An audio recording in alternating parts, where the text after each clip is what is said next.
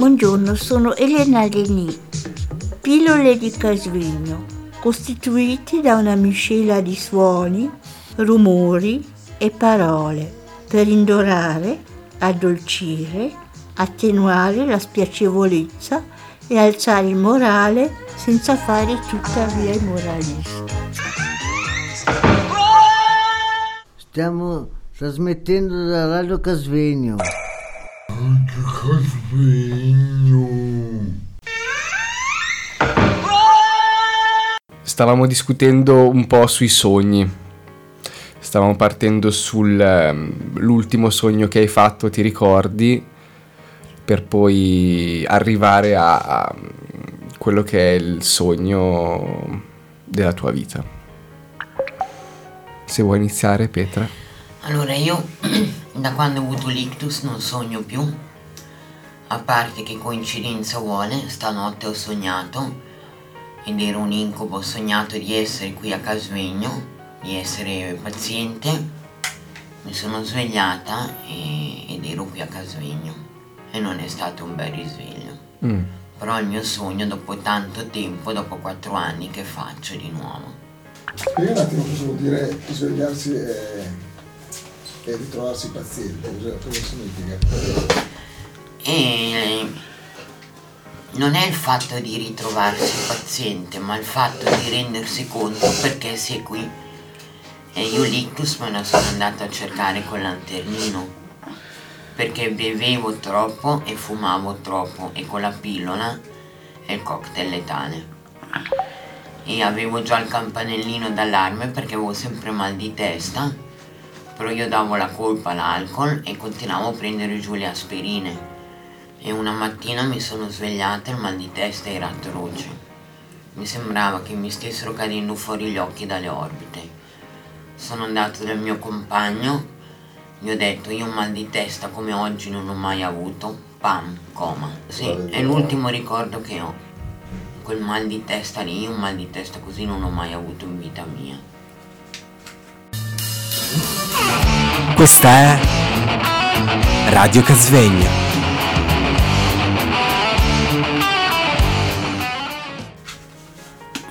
Quindi i sogni ci fanno anche rendere più consapevoli della realtà. Esatto. In qualche modo, qualche volta.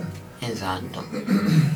Che a volte non è una bella realtà, però ci si impara a convivere. Però ci si può dare anche delle altre possibilità. Infatti io adesso, io qui dentro ho divorziato, però qui dentro ho anche trovato il mio futuro marito.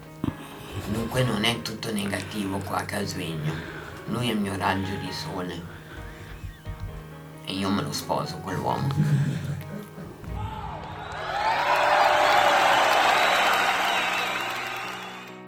Quindi il tuo sogno è questo? Sì. Di sposarti? Sì. Di nuovo? Sì. Un altro sogno di nuovo, d'amore. È il nostro sogno d'amore, di nuovo inizio, diciamo. Ma il nuovo inizio l'ho avuto andando insieme a lui, che ho visto Casvegno sotto un'altra luce. E devo dire la verità, a parte il posto che è, però abbiamo un bellissimo parco. A proposito, la sapete la storia del parco? No, com'è la storia del parco? Allora, c'era un milionario che era proprietario di questo parco e che era sposato. Sua moglie è impazzita. Allora lui ha donato questo parco allo Stato con la clausola che ci facessero una clinica per questi malati. E così è nato Parco di Casvegno. Non lo sapevo.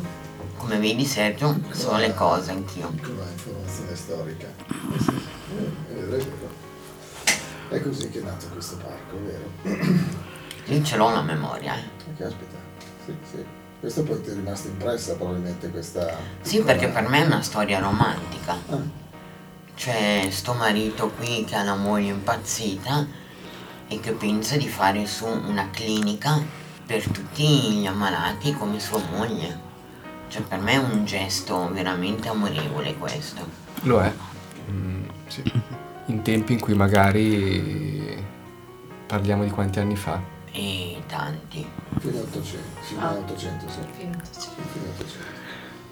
Adesso questi gesti magari sono un po' più... impossibili. Perché la gente è diventata più dirchia. O brashinkurt. Ecco.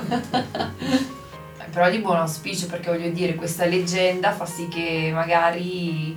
appunto sono delle... Ma non è una leggenda, perché qui, ricoverata, c'è la nonna di questo... no, non la nonna, un parente di questo signore che ha fatto la donazione. Vedi Sergio, anche dalla Petra puoi imparare qualcosa. Da tutti posso imparare qualcosa. Dico che Sergio è il mio capo, quello l'ha ruffianata. Attenzione a quello che dice. Ci stava. Per quello l'ha ruffianata. Pillole di Casvegno, costituite da una miscela di suoni, rumori e parole per indorare, addolcire, attenuare la spiacevolezza e alzare il morale senza fare tuttavia il moralista.